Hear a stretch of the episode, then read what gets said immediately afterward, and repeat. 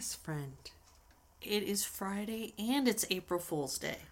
Oh my goodness, I didn't even know that. Yes, it is. But I used to uh, tease Tanner and say, Tanner, I'm pregnant again. Wow. On April Fool's Yeah. Day? How long did he fall for that? Just maybe once or twice. And then he said, lie. I said, yeah. Was it ever true? Any of the No. times? Okay. No. I had to think for a minute when those kids are born. No. But anytime anything, we got to have a meeting. Oh, you're going to have another one? How hateful. I mean, Well, I mean, there was only three other pregnancies after him. Well. now that I say that, that's more than enough probably for Yeah. him. Yeah. Again? Whatever. So, you know. You Just let that go, I guess. How are you doing? I'm blessed beyond measure. How about you? Same. Beautiful day here. It really is. It's a gorgeous day today. And I just have a, I don't know, I got a lot of love in my heart today. yeah, me too. It's just pure love. Not that I'm normally a hateful person. No, you're not. That You just have a warmth. I do have warmth today. Yeah. I don't know why. Well, and the, the day is beautiful here. It hasn't become the heat from the, you know, I know. We could say a lot of words right there. Yeah. So It's we're just in a nice peace. one today. It's a nice day. Yeah. yeah. So anyway, All right. Well, did you want to chat about anything before we get started? um, no, Nothing on your mind? no, nothing on my mind. I, I would imagine some people are like, thank goodness, I because know. it's usually a 20 minute chat. Just skip to episode two because I episode one is chit chat. Yeah, we've had them before. Yeah, we have. It's all right. All right. Do you want to start us in prayer? Sure. Okay. Father God, we gather here today under your care and protection. Thank you for your loving kindness that never fails us. We thank you for those with us, that you would guide our thoughts and actions to bring you glory. Strengthen us and fill us with your peace. May we love and serve each other as Jesus has shown us. Fill us with the Holy Spirit to do your good work on earth. Amen. Amen. All right.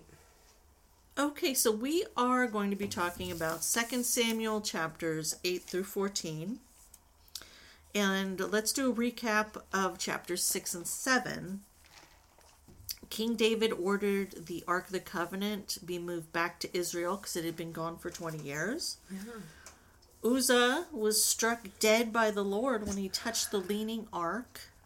David's wife Michal was not pleased with her husband's shouts of joy as the ark entered the city of David. Uh, the Lord spoke to the prophet Nathan, who then passed along that conversation to David. And David's prayer of thanks before the Lord. That was just that was beautiful. That Yes. that prayer. Was there anything else you wanted to touch upon? No, that sounded like a movie. Didn't it? Like these are the. This is what happened. Yeah. Listen to this. you put it so well, always. Oh, well, thank you. Yes. Okay, so let's move on. Um, 2 Samuel chapter 8, verses 1 through 18.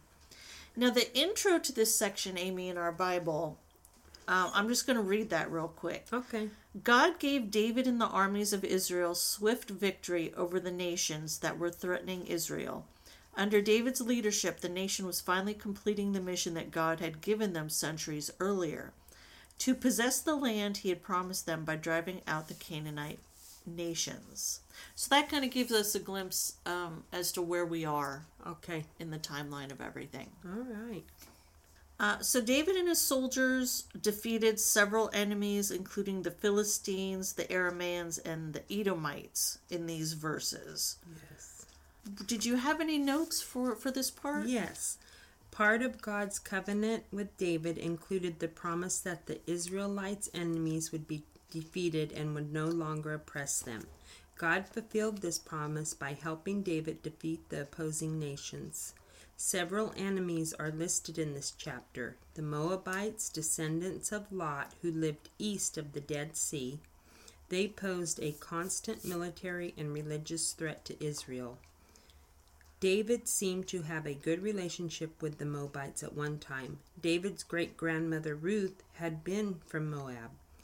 King Hadadezer of Zobah, his defeat at David's hands fulfilled God's promise to Abraham that Israel would control the land as far as the north as the Euphrates River. The Edomites, descendants of Esau, were also arch enemies of Israel. Um, anything else for that part? Uh, I don't have anything else. You know what? I think I had a note or so. Okay. Uh, King David's reign was characterized by doing what was just and right. David was fair in interpreting the law, administering punishment with mercy, respecting people's rights, and recognizing people's duty toward God. Is it any wonder that almost everyone trusted and followed David? Why was it good for David to pursue justice? One, it was God's command and in keeping with his character. God's laws were meant to establish a just society. Two, it was in the nation's best interest because times would arise when each individual would need justice. Justice should characterize the way you relate to people. Make sure you are fair in the way you treat them. Mm, yes. And that's about all I had for there. Yes, me too. Okay. The parallel verse is in First Chronicles chapter 18 verses 1 through 17. I found that to be about the same. Me How too. about you? Yes, about the same. Okay, were there any notes you wanted I to do. touch upon? I have one here. David was a victorious and fair ruler. We see in David's glowing success a hint of what Christ's reign will be like complete victory and justice. If David's glory was great, how much greater will Christ's glory be? The great news for us is that we can be rightly related to Jesus Christ through faith. One day we will share in his glory as we reign with him. I have one more Sure. at the end of a note. It says, What has God given you? Dedicate all your gifts and resources to him and use them for his service. He will lead you in the method you should use. The first step is to be willing. The second step is to follow up on your willingness with action. Now, when they say dedicate all your gifts and resources to Him and use them for His service, how do you interpret that? I interpret that as number one, tithing. You mm-hmm. should give 10%. I mean, that's just what he says. It doesn't mean go live on the street, you know. Sure. And then I think of your gifts, and I would call that my resources too, or your gifts, like whatever you're good at.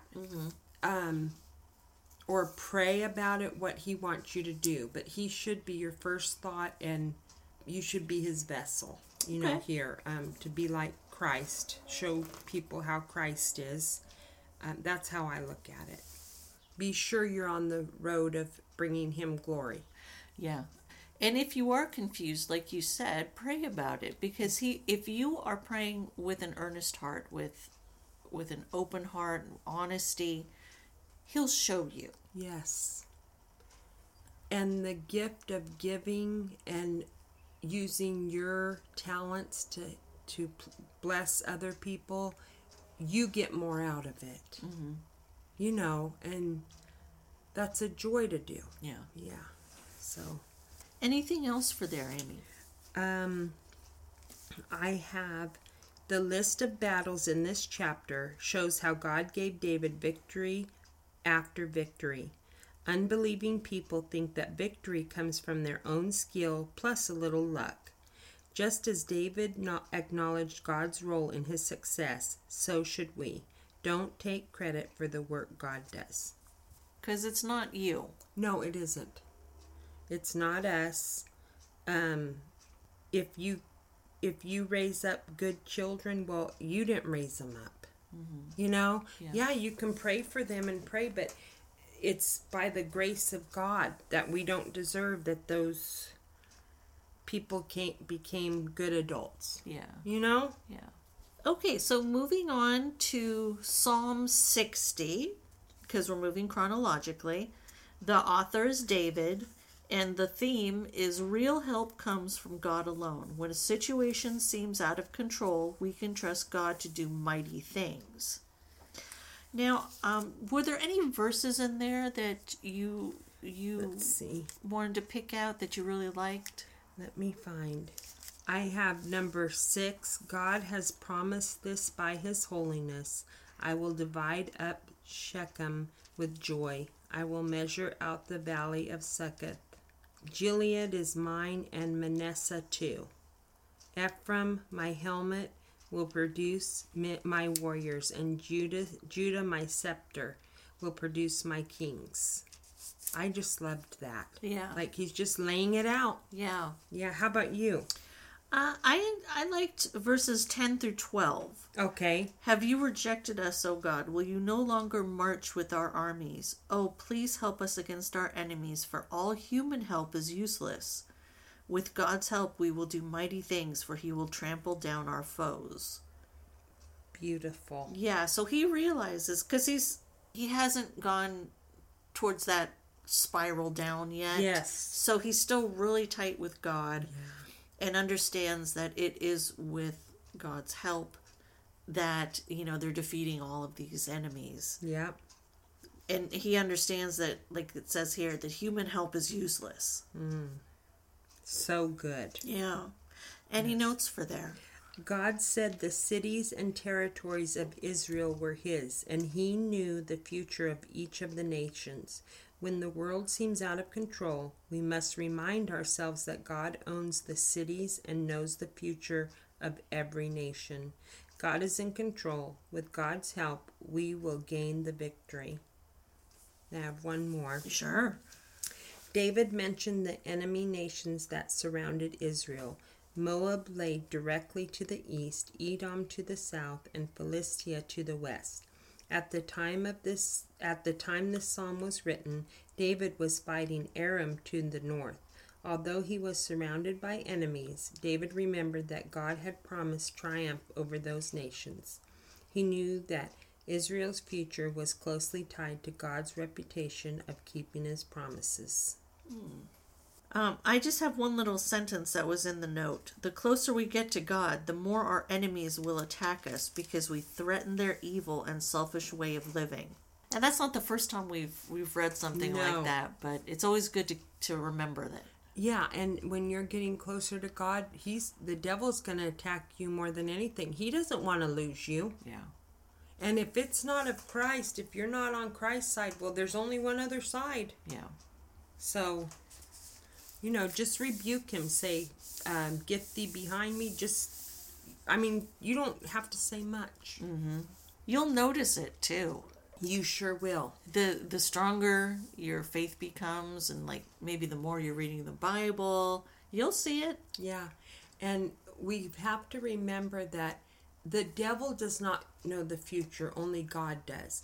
But what the devil does is he can um, predict it because he'll say, okay, well, Amy goes, Amy does this, or um, Amy, this is what really gets to her. So we can assume that in three days this is going to happen. But he does not have the knowledge of the future. But again, he can predict predict it. So, you know, just just always be with him. Even just talk to him during the day. I do. Do you? Yeah. Yeah. Like, Lord, just, you know, whatever. Yeah. Or I go by someone, praise, you know, I don't know. But we have to remember that. Yeah. A lot of the times um it's it's during the the quiet moments. Oh, isn't it? Now, sometimes it, it'll be late at night if I'm cleaning or I'm doing something. That's sometimes I'll kind of talk to myself a little bit, but uh, but during the day, if I just have a little bit of quiet time, maybe I close my eyes a Oh, little bit. okay. I, it'll just I'll start to pray. Okay, all right. I thought you were saying the devil attacks you at night. I well, you know what? It's I have more negative thoughts at night. And why why do we? I don't know. Maybe because we're tired and we're more vulnerable Maybe. and we're not like on on it. But see, I'm the opposite though. Like uh, like I've said before, like during the day, Yeah. especially in the morning, I'm just like. so and, and I'm up at night, like I'm going at night. Yeah. But I still feel uh, I have more negative thoughts at night. Yeah. I do too. That's when it gets me. Yeah. Yeah, I'm with you. 100%. Hmm. Yes. And maybe the devil knows that. Oh, yeah. See, he predicts. Yeah. By our actions, what we've done, you know, the, these days, he's sitting there and saying, okay, I want you to, this is it. Yeah. He's like, oh, it's 1 a.m. Yeah, you better Let's get go get there. her. It's true. Yeah. Yeah. Crazy. Did you have anything else for Psalm sixty? no, 60? that's it. Okay, so 2 Samuel chapter 9 verses 1 through 13. And Amy, would you mind reading uh, verse 1, please? Yes. One day David asked, Is anyone in Saul's family still alive? Anyone to whom I can show kindness for Jonah's sake? For Jonathan's sake. Okay. Yes, sorry, not Jonah. Which is so sweet that he hasn't forgotten his dear friend. Yeah. And he still wants to make right by him, even though Jonathan's gone. Yes. I loved it. It was just beautiful. And so uh, a servant of Saul's told David that one of Jonathan's sons, Meph- Mephi- Mephibosheth, was alive, and he was summoned to visit David. And in 2 Samuel chapter 9 verse 7, it says, "Don't be afraid," David said. "I intend to show kindness to you because of my promise to your father Jonathan. I will give you all the property that once belonged to your grandfather Saul, and you will eat here with me at the king's table." I just love that. I know. Like, he was going in there a little bit worried. Oh yeah. And then here, this grace is just poured over him. Yeah. And he he was handicapped, I yeah, believe. both feet, I believe. If, yeah, he had a physical handicap. Yep. I'm sorry, I have a trouble with this name. Mephibosheth was also given farmland, food, and servants. So he was going to be taken care of Oh, for the rest of his life. How wonderful. Yeah. Um, any notes for that part? I do. Um, most of, most kings in David's day tried to wipe out the families of their rivals in order to prevent any descendants from seeking the throne. But David showed kindness to Mephibosheth, Oh, you got it out so good. Mm. who who whose father was Jonathan and whose grandfather was King Saul. David was kind, partly because of his loyalty to God, God's previously anointed king, partly for political reasons to unite Judah and Israel, and mainly because of his vow to show kindness to all of Jonathan's descendants. How Mephibosheth became crippled is recorded in 2 Samuel 4 4. Mephibosheth was five years old when Saul and Jonathan died. So he was just very young. Yeah, he was a young young boy. Yeah. Um, I do have another one. Sure. Mephibosheth was afraid to visit the king, who wanted to treat him like a prince. Although Mephibosheth feared for his life and may have felt unworthy, that didn't mean he should refuse David's gifts.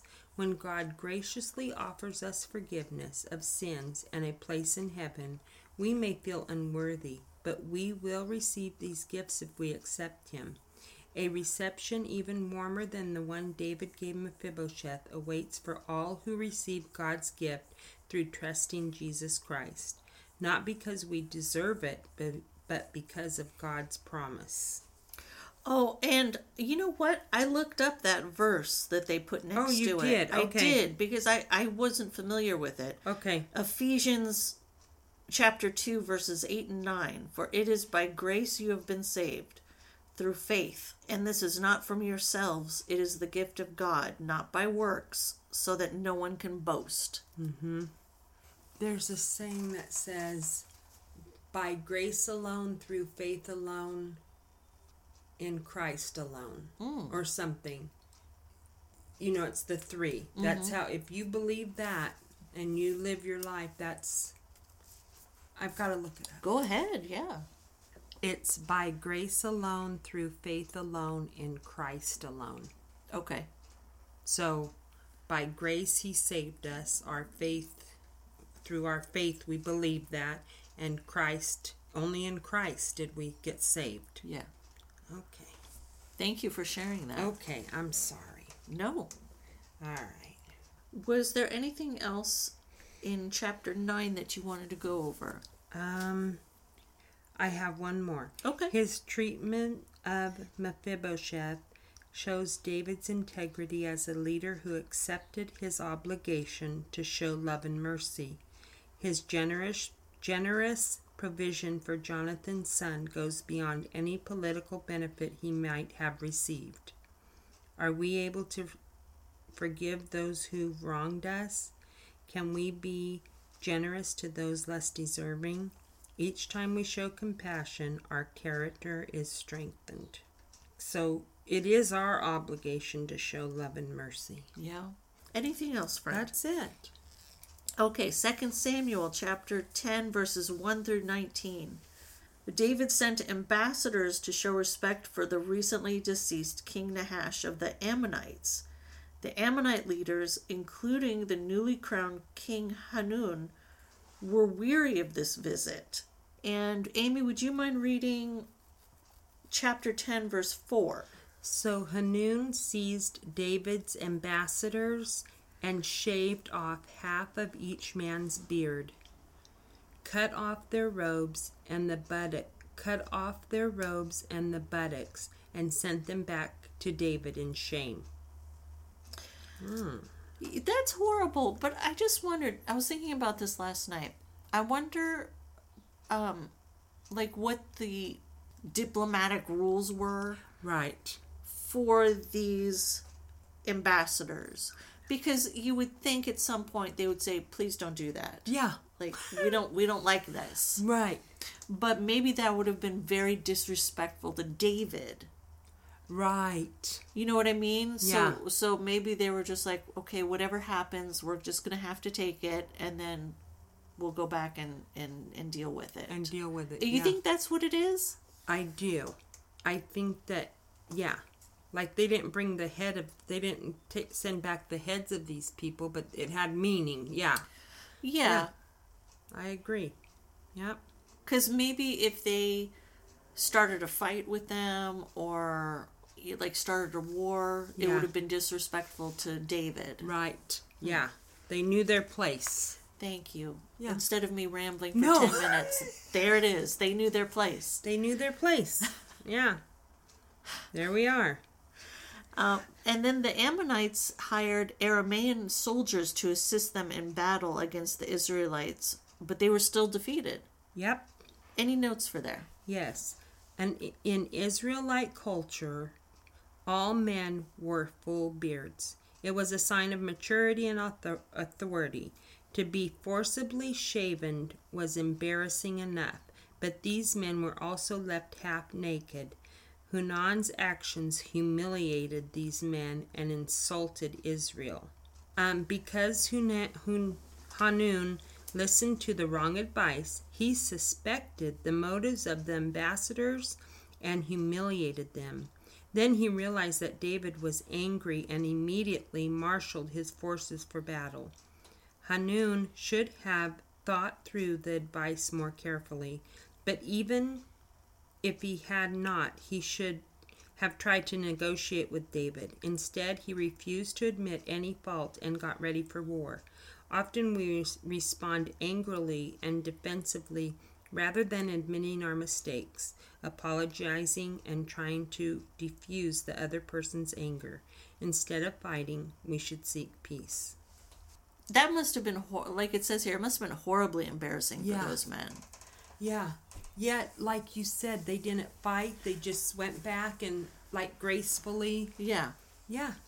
Now tell me if I'm wrong here, but it's kind of the opposite of what happened to David. Because remember, um, with David, he had like the opportunity to to kill Saul. and- Yes. And, the pe- and the people with him were like, you know, do it. Here's your opportunity. But he chose not to. No. Here, King Hanun gave in to that. Yeah. Because people around him were saying, this is a trap. Yeah, do it. It's a trap. Yeah. Yeah. Okay, anything else? Um, it says there must be a balance in life between our actions and our faith in God. Joab said, Let us fight bravely. In other words, they should do what they could using their minds to figure out the best techniques and using their resources. But he also said, May the Lord's will be done. He knew that the outcome was in God's hands. We should use our minds and our resources to obey God, while at the same time trusting God for the outcome. And I just think of, you know, when you end a prayer, well, I this is I always say let your will be done. Whatever that is and I don't know, I think it shows in us uh like we know he's in charge. He's our king. Like he's our king. Yeah. Yeah. We're all part of a royal family of the Lord. You know, Yeah. Just let your will be done. If I'm not asking the right way, you know, just let your will be done. Yeah. I think it's just being humble. That's it. Yeah. That's the word. Yes. Good thing we can finish each other's sentences. It works huh? out nice. It really does. yeah, it does. I tell you, but I I really like that. It was a good one. Well, then moving on to the parallel verse, First Chronicles 19, chapters 1 through 19. I, I found that to pretty much be the same. How about you? I did. Okay. I found it to be, you know, good. Yeah. okay. Did, were there any notes there you wanted? I did. Okay. On two to one nineteen, one Chronicles nineteen two to three, Hanun misread David's intentions. He was o- overly suspicious and brought disaster upon himself. Because of past experiences, it is easy to be overly suspicious of others, questioning every move and second guessing their motives. While we should be cautious and wise as we deal with people, we should not assume their every action is ill, ill intended. That's not a good way to live. No, always being mad. Yeah. Yeah. Mad and suspicious. I mean, sure, there are bad people out there. Yeah. You can't be oblivious to it. No. But it's not everybody. No, it's not. It's not everyone, and we should assume everyone's good, Yeah. you know, and if they aren't, well, we did our best. That's right. Yeah. So, yeah. That was my note. Okay. Moving to 2 Samuel chapter 11, verses 1 through 13. Here's where we get into Bathsheba. Here she is. Here she is in all her glory.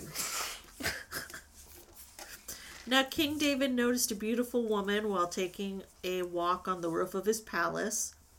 He was told by one of his messengers her name was Bathsheba and she was married to a man named Uriah. David sent for her. They had relations and she became pregnant. It's just, you know, like put a stop sign somewhere. Where? Well, when he looked over there, he should have said. The thing is, is he was supposed to be in battle, He was. and instead of going with that troop, here he has idle time. A man with idle time is going to get in trouble. Do you know what I'm saying? It's been said and said like it says men should go to sleep exhausted. That's how it's meant to be. They probably don't want to hear this, but when he got his eye over there, he should have said, I'm going to get on my horse and go meet Hoo Ha for the battle. That's what I think. I don't know. He forgot about the Lord. Do you hear anything in here saying, well, then he saw it and he went to the Lord? And he didn't pray. No. That's a good point. yeah, he didn't do anything. He wanted to be naughty. Mission, it mission all- accomplished. Yeah, and here goes a a ball of poo because it's just going to get bigger and bigger. It's a big snowball of poo. It is a snowball of poop that stinks. Yeah, I'm telling you. Uh, Did you have notes for that for that part? Yes. In the episode with Bathsheba, David allowed himself to fall deeper and deeper into sin. David Just the way you read it. David abandoned his purpose by staying home from war. He focused on his own desires. When the temptation came, he looked into it instead of turning away from it. He sinned deliberately.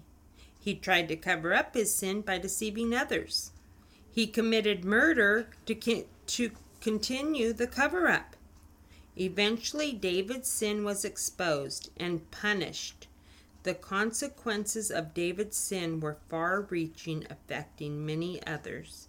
David could have chosen to stop and turn from evil at any stage along the way, but once sin gets started, it is difficult to stop. The deeper the mess, the less we want to admit having caused it. It's much easier to stop sliding down a hill when you are near the top than when you are halfway down. The best solution is to stop sin before it starts.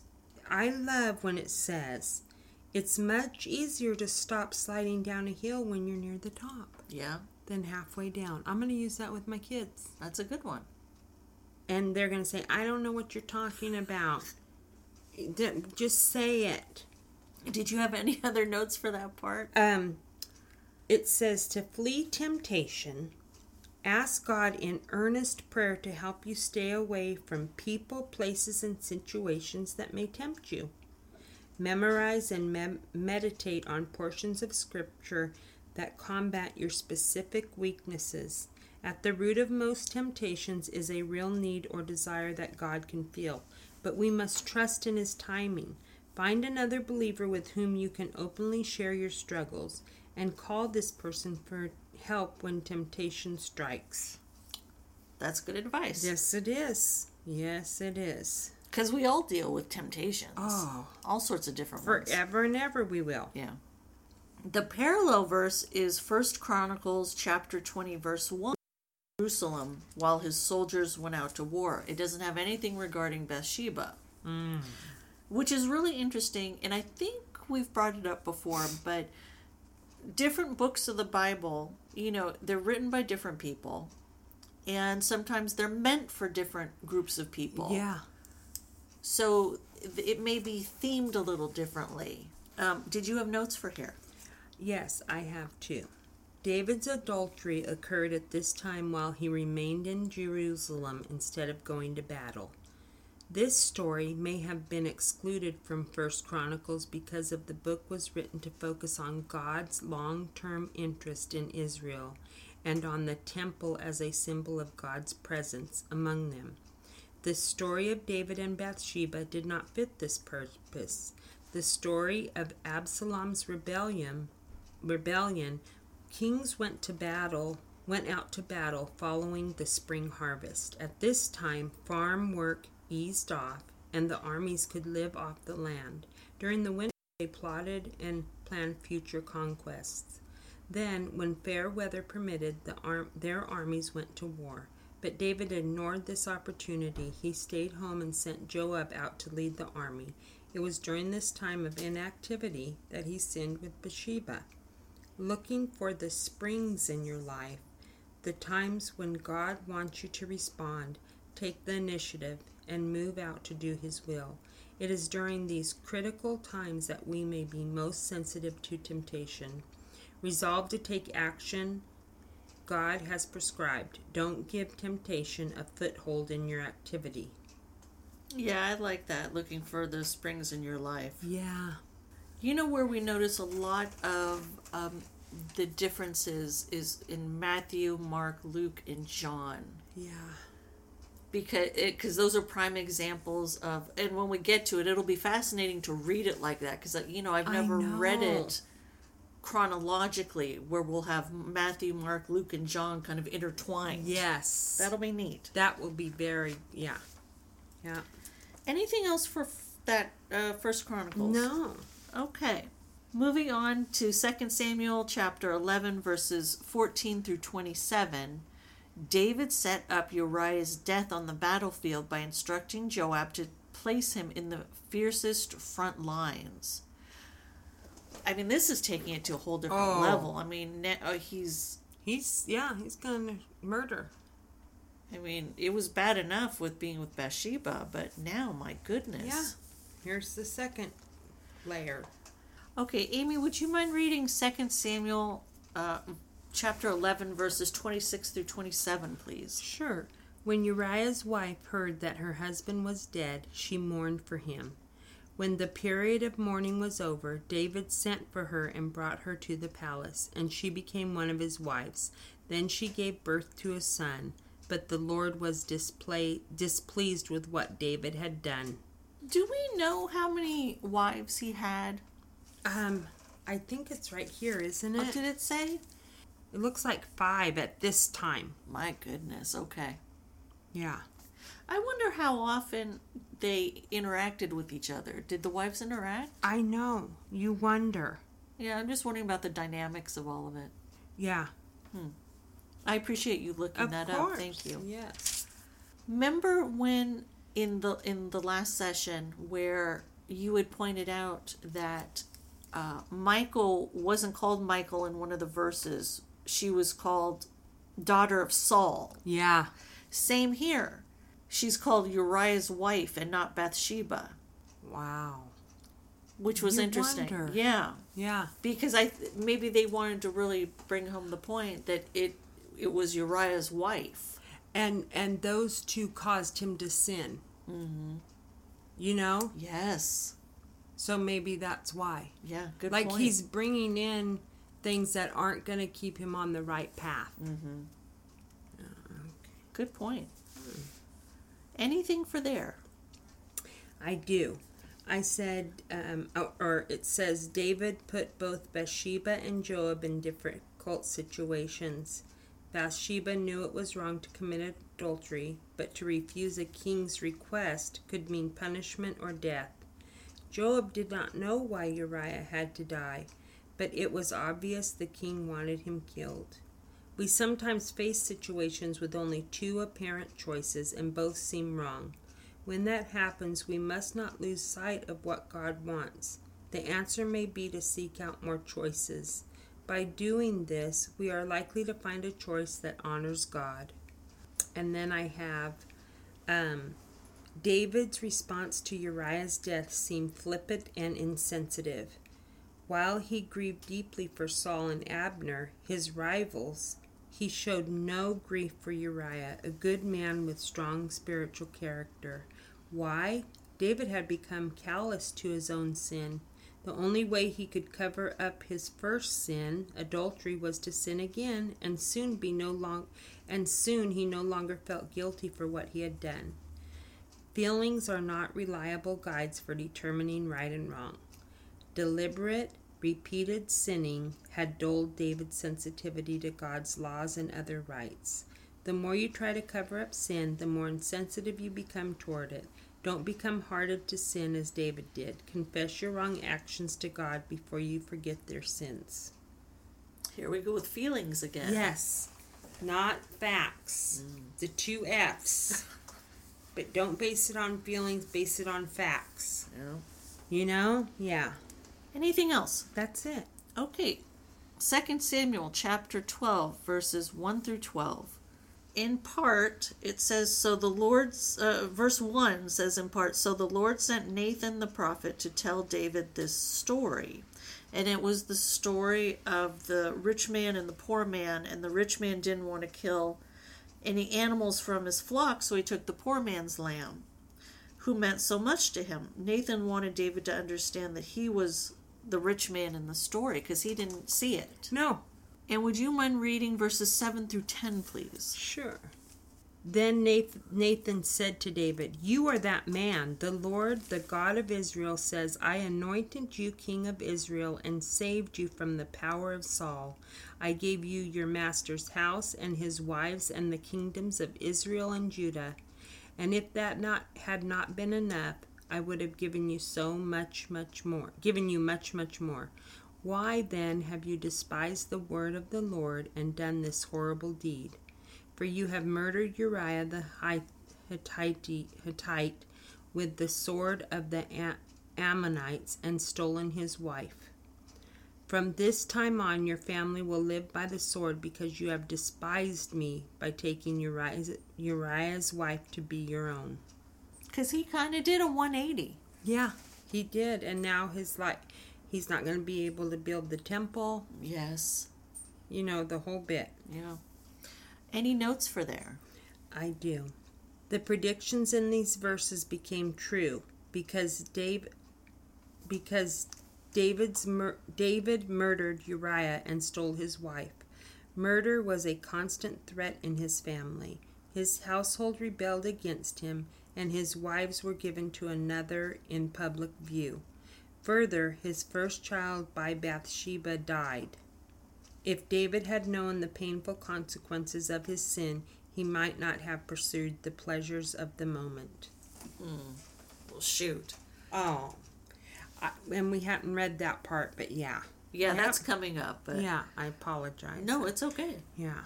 So there it is. And did you have any other notes? I have one more. It was a year later, and by then David had become so insensitive to his own sins that he didn't realize he was the villain in Nathan's story. The qualities we condemn in others are often our own character character flaws. Which friends, associates, or family members do you find easy to criticize and hard to accept? Instead, instead of trying to change them, ask God to help you understand their feelings and see your own flaws more clearly. You may discover that in condemning others, you have been condemning yourself. That's pretty interesting. Mm-hmm. Uh, that one made me think a little bit. Uh, I mean, this uh, they all make me think, but I was like, huh. Yeah. The qualities we condemn in others are often our own character flaws. Yeah. Like I was really thinking that one through. I know. It's true. They say, you know, what you don't like in someone else, it's a mirror. yeah. Anything else, Amy? No, nothing in that. Moving to Psalm 51, David is the author, and the theme is David's plea for mercy, forgiveness, and cleansing. God wants our hearts to be right with Him. And here, David's coming clean to the Lord. It's very heartfelt. Yes. Yes, it is. Um, was there anything that you wanted to pluck out of there or any notes? I have some notes. It Okay. says David's confession has helped people examine excuses, half hearted repentance, and lack of sorrow over sin that can keep them from experiencing pardon. David's wor- words also demonstrate the place of hope with confession. Use this psalm as a starting point when dealing with a sense of distance or with guilt that is affecting your relationship with God. It will help you identify and rectify sin in your life through confession and repentance. Then I have God can and will forgive you of any sin. While God forgives us, He does not always erase the natural consequences of our sin. David's life and family were never the same as a result of what he had done. In one of the notes, it says, God can and will forgive you of any sin. While God forgives us, He does not always erase the natural consequences of our sin. So, you're you'll be good with God. You know, if you go to Him Yeah. hum, humble, honest, He'll forgive the sin. But what happened on earth, what happened here, you still have to deal with. Yeah, 100%. That doesn't go away. No. Okay. Uh, anything else, Amy? Do you have any other notes for there? That's it.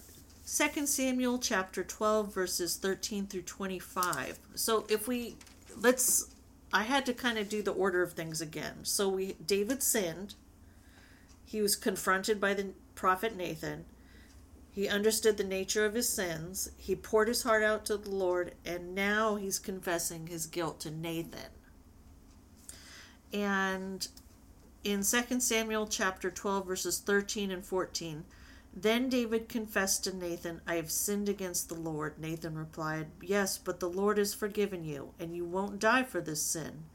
Nevertheless, because you have shown utter contempt for the Lord by doing this, your child will die. And so David and Bathsheba's child died from a deadly illness. They had another child, Solomon, who the Lord loved. The Lord wanted the child named Jedediah, which means beloved of the Lord. Ah, That's so pretty. yes. Anything for there? I said, um, I have um, God's judgment was that this child would die. The consequences of David's sin were irreversible. Sometimes an apology isn't enough. When God forgives us and restores our relationship with Him, He doesn't eliminate all the consequences of our wrongdoing. We may be tempted to say, if this is if this is wrong, I can always apologize to God. But we must remember that we may set into motion events with irreversible consequences. Why did this child have to die? This was not a judgment on the child for being conceived out of wedlock, but a judgment on David for his sin.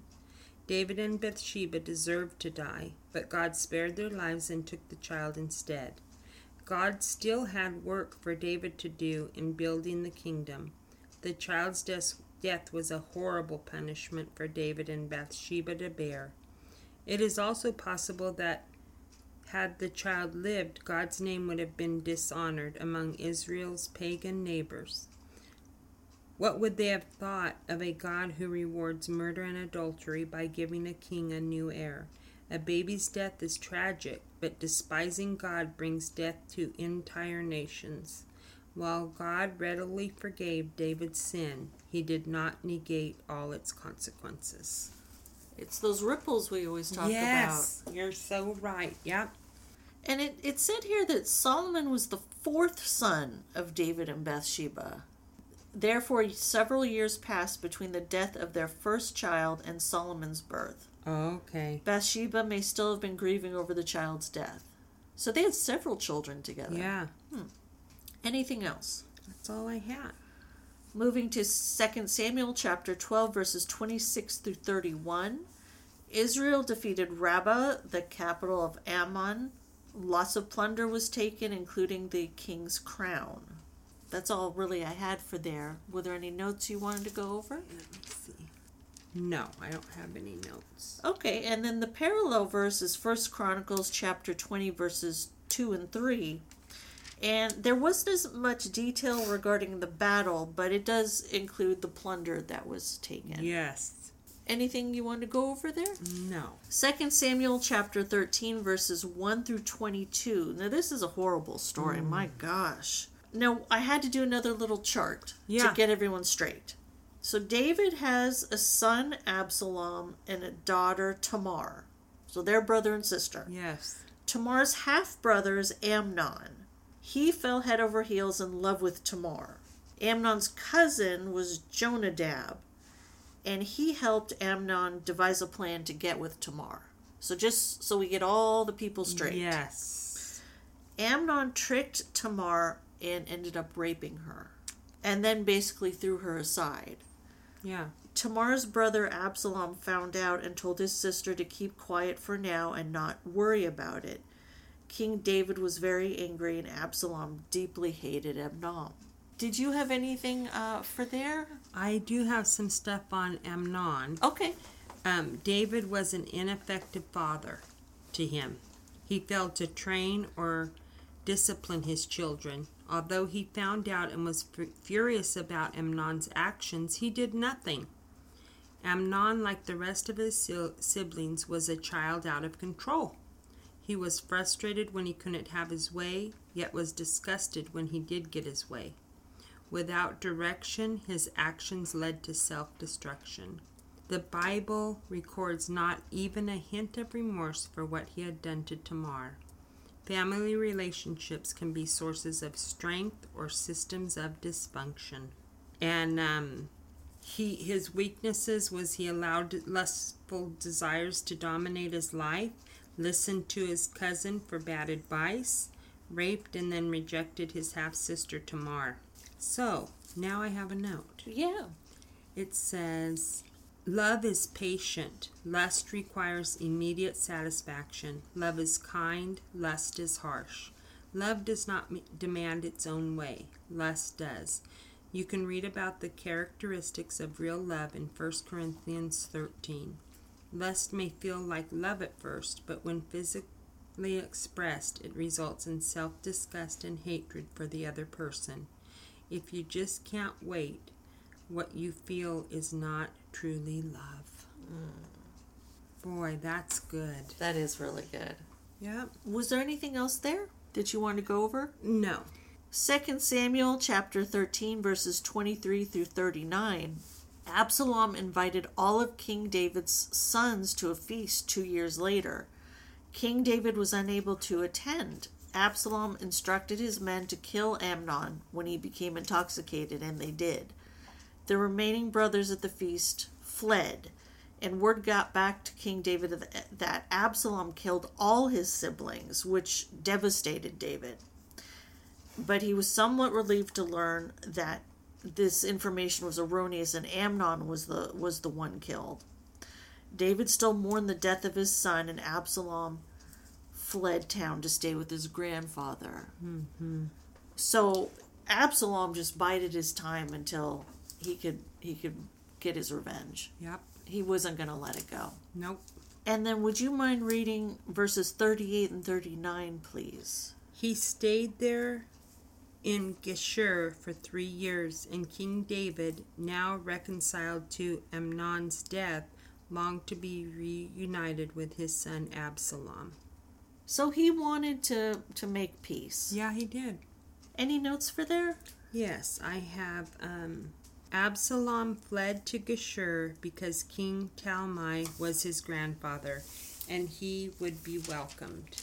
2 Samuel chapter 14 verses 1 through 24 Joab King David's military commander saw how much he missed his son Absalom. So Joab made an arrangement with a woman to visit the king and pretend she was mourning for loved ones and looking for justice. And this was said during the conversation in verses 13 and 14 She replied why don't you do as much for the people of God as you have promised to do for me you have convicted yourself in making this decision because you have refu- refused to bring home your own banished son. All of us must die eventually. Our lives are like water spilled out on the ground, which cannot be gathered up again. But God does not just sweep life away. Instead, He devises ways to bring us back when we have been separated from Him. That was so lovely. That was the part I highlighted. Me too, for some me too. Our lives are like water spilled out on the ground which cannot be gathered up again. But God does not just sweep life away. Instead, he devises ways to bring us back when we have been separated from him. Wow. Ah, it's just beautiful. King David asked the woman if Joab sent the woman to visit him, and she told him the truth. King David asked Joab to bring Absalom back to his own house. So that kind of was the prompter. That that was able to get him on track. Yes. Any notes for there? I said, um, why is so much attention given to Absalom in 2 Samuel 13 19? His revenge against Amnon and rebellion against David were beginning the final decline of David's kingdom that had been prophesied in 2 Samuel 12 10 through 12. The cycle of lust and murder had begun with David's adultery with Bathsheba. By killing his half brother, Amnon, Absalom was getting revenge for the rape of his sister Tamar, as well as getting rid of the firstborn son, the one next in line to be king. Clearly, he had sights set on being Israel's king, and he did everything in his power to obtain that goal, killing a half brother and rebelling against his father. Absalom was handsome and popular like his father, but he lacked his father's heart for God. What can we learn from this terrible story? Even the highest ranking and best equipped people are sinners and rebel and and rebels at heart. I'm sorry. It's okay. We must guard our own hearts against sin and rebellion. David failed to teach his children God's ways. Even if our children are raised in church, we must teach and exemplify character and obedience to God. David was preoccupied with government wives and concubines. He failed to act decisively to correct the evil in his family. At times, his guilt over his own sin caused him to, de- to decline to discipline his sons caught in similar sins. That proved to be his family's undoing. Whenever possible, we must break cycles of lust, hatred, and rebellion. To do so, we must stay involved in guiding our children's lives while they are still under our care. It's very important. Yes, it is. You know, and I'm sure each of us have things, for me anyway, in my childhood and life that I was it the, the chain had stopped. The road had stopped and I'm not going to take that on to my kids. And hopefully maybe they see something in in me and their father that hey, I'm not going to do this. Yeah. And they shouldn't be shunned or how dare you say that? That's that's growing. Yeah. It's maturing. It's maturing, it's growing, it's everything, you know? Anything else for that section? That's it. Okay, and then our last section is 2 Samuel chapter 14 verses 25 through 33. Absalom had been back in Jerusalem for 2 years. We learn he was very handsome, had 3 sons and one daughter named Tamar. Absalom wanted to send a message to his father but became frustrated when Joab ignored his requests. He became so frustrated he set fire to Joab's fields. And would you mind reading verses 31 through 33, please? Sure. Then Joab came to Absalom at his house and demanded, Why did your servant set my field on fire? And Absalom replied, Because I wanted you to ask the king why he brought me back from Geshur if he didn't intend to see me. I might as well have stayed there. Let me see the king. If he finds me guilty of anything, then let him kill me. So Joab told the king what Absalom had said. Then at last David summoned Absalom, who came and bowed low before the king, and the king kissed him. Well, I wonder why he waited two years. I don't know. Because he, he did bring him back. Yeah, he brought him back. Any notes for that part? Already we can see the seeds of rebellion in Absalom. As an independent and scheming young man, he took matters into his own hands and killed his brother. Without his father or anyone else to keep him in check, he probably did whatever he wanted. As evidenced by his set, setting Joab's as evidenced by his setting Joab's field on fire to get his attention. Undoubtedly his good looks also added to his self-centeredness. Children need discipline, especially those with natural abilities and beauty. Otherwise, like Absalom, they will grow up thinking they can do whatever they want whenever they want. David only made half hearted efforts to correct his children. He did not punish Amnon for his sin against Tamar, nor did he deal decisively with Absalom's murder of Amnon. Such indecisiveness became David's undoing. When we ignore sin, we experience greater pain than if we deal with it immediately. Hmm. Even him talking in these verses, he sounds like a little brat. Mm-hmm. Uh, you didn't get my dad. you know what I mean? Yeah. Why didn't you? Why did he bring me back here? He and he's probably very frustrated on yeah, top of that. Exactly. Like, hey, come on. Yeah um, in this one part of the Absalom thing, it uh-huh. says, A father's mistakes are often reflected in the lives of his children. Hmm. You know, and it wasn't, God didn't intend for David to sin with Bathsheba. Mm-hmm. Yet, he wants, just like he said, he couldn't let that child live because then it would make God not be who he is. Yeah. Okay, so he didn't want David to sin, but being that David did, he had to make that work for his good. Yeah. You know, just like he doesn't want someone to be an alcoholic. Yeah. Yet, he's going to take that and use it somehow for good. Mm-hmm. That's, I just wanted to say that. No, that's great. Yeah. That's it. Did, was there anything else you wanted to talk about? Anything on your mind? No, I can't think of anything. Okay. How about you? No. Nothing, huh? No, uh-uh. Yeah. I just have a lot of love in my heart. Me too. And these pups are very cute over here. Oh my gosh. All three of them are just getting a big nap in. When I, eh, you know, when I edit and they're in the house, I can hear the ting, ting, ting, ting of the collars, and sometimes you can hear them. I'm like, oh my goodness. They're precious.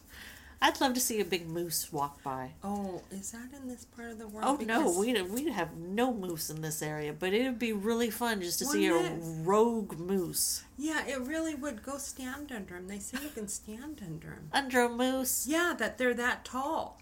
That's what they try to tell me, and I say lie. Come on. That's what they say. What? They say that they're they're that tall. I don't believe that. That's like a dinosaur. Or a giraffe. Yeah, you could stand under a giraffe. Right, that I believe, but I'd have to look that up. I Yeah. don't know. Okay. uh-huh. I don't know. That's what I've been told. Because one time I thought I saw a moose in a tree, and they never gonna let me live it down. A moo? Well, Amy. And it was a chicken's rear. The chicken was up behind. The chicken was. Wait a minute. the chicken was turned around. So between the chicken and the branches, they turned around the RV and said, "This is we got to see this one." And it was a chicken. So you thought you saw a moose in a tree, I did. I really did. but it was actually a chicken camouflaged by the tree.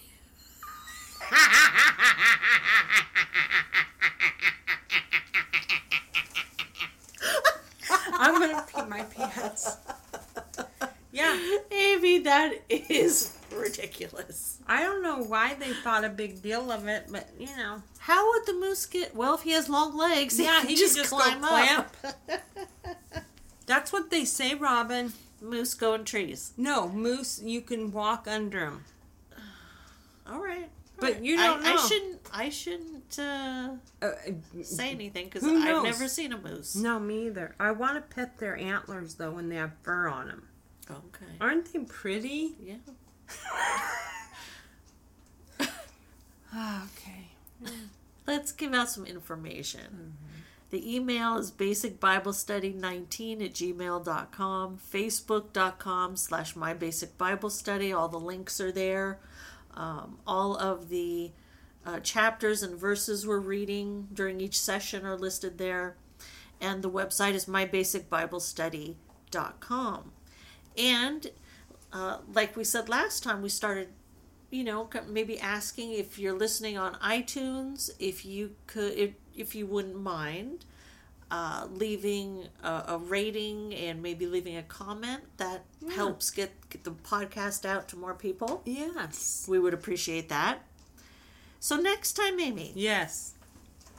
we we don't have any parallel chapters Wow. yeah so we have second samuel chapters 15 through 17 psalm 3 psalm 63 second samuel chapters 18 through 20 and then psalm 7 Wow. Okay. and then i think we just have one more session after that and we'll be done with second samuel praise heavens. yeah We're getting there. we sure are All right. But that's it, everyone. Thank you for joining us. And I don't know if we will be back before Easter. Me either. So happy Easter. Yes, praise God. Happy Easter. Yes. Take care. Thank you.